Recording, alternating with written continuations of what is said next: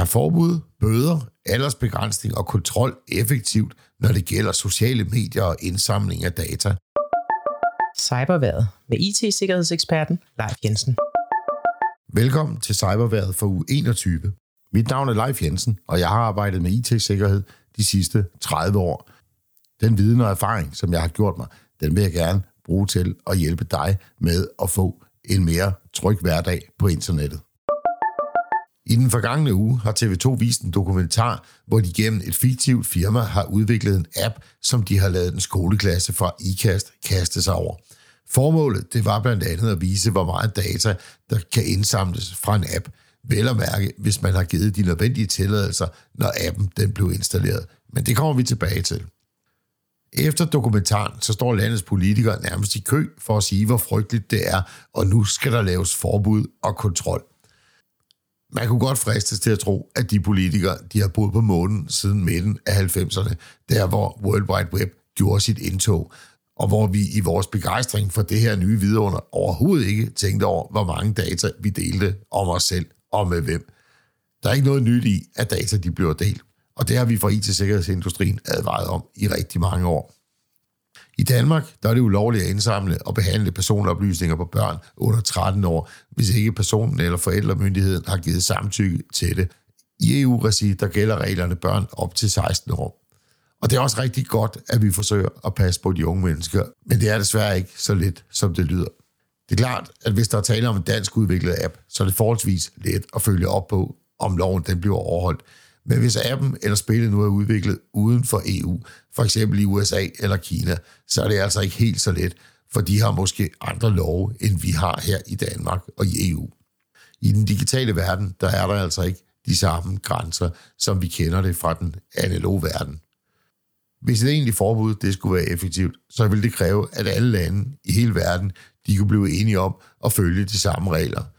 Men når vi ikke engang kan finde ud af at blive enige om at passe bedre på vores planet, så er det nok næppe sandsynligt, at vi kan nå til enighed om, hvordan apps de skal fungere. Men hvad gør man så? Ja, min anbefaling, det er, at forældre de får en tættere dialog med deres børn og hjælper dem med at forstå vigtigheden af at sige nej til at spille må bruge mikrofon, GPS og kontaktpersoner. Har appen brug for det, som for eksempel det tilfælde med spillet Pokémon Go, ja, så er det vigtigt, at man kun giver tilladelse, mens appen den kører. Forældrene de bør nok være forberedt på, at børnene de ved væsentligt mere om teknikken, end de selv gør. Men det er jo sådan set godt nyt, fordi så kan man få en gensidig samtale, hvor begge parter kan lære noget af hinanden.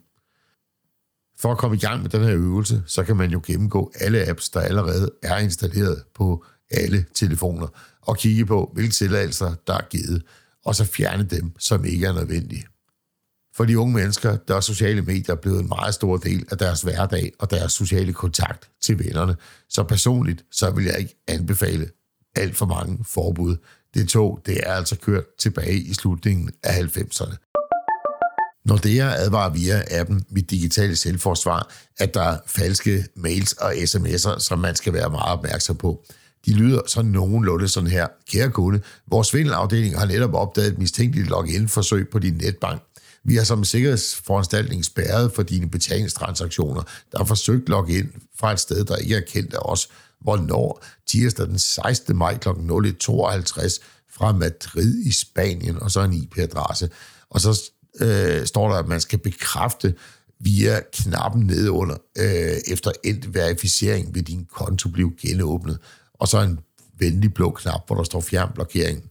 Den skal du selvfølgelig overhovedet aldrig trykke på, fordi det eneste, den, app, øh, den knap, den gør, det er, at det logger dig til at give en masse oplysninger omkring dig selv, øh, og brugernavn og password, og måske endda noget MitID login. Så lad være med det. Er du det mindste i tvivl om, om der er noget galt, så kontakt banken. De vil aldrig kontakte dig på den her måde. Det var cyberværet for denne gang. Vi høres ved i næste uge.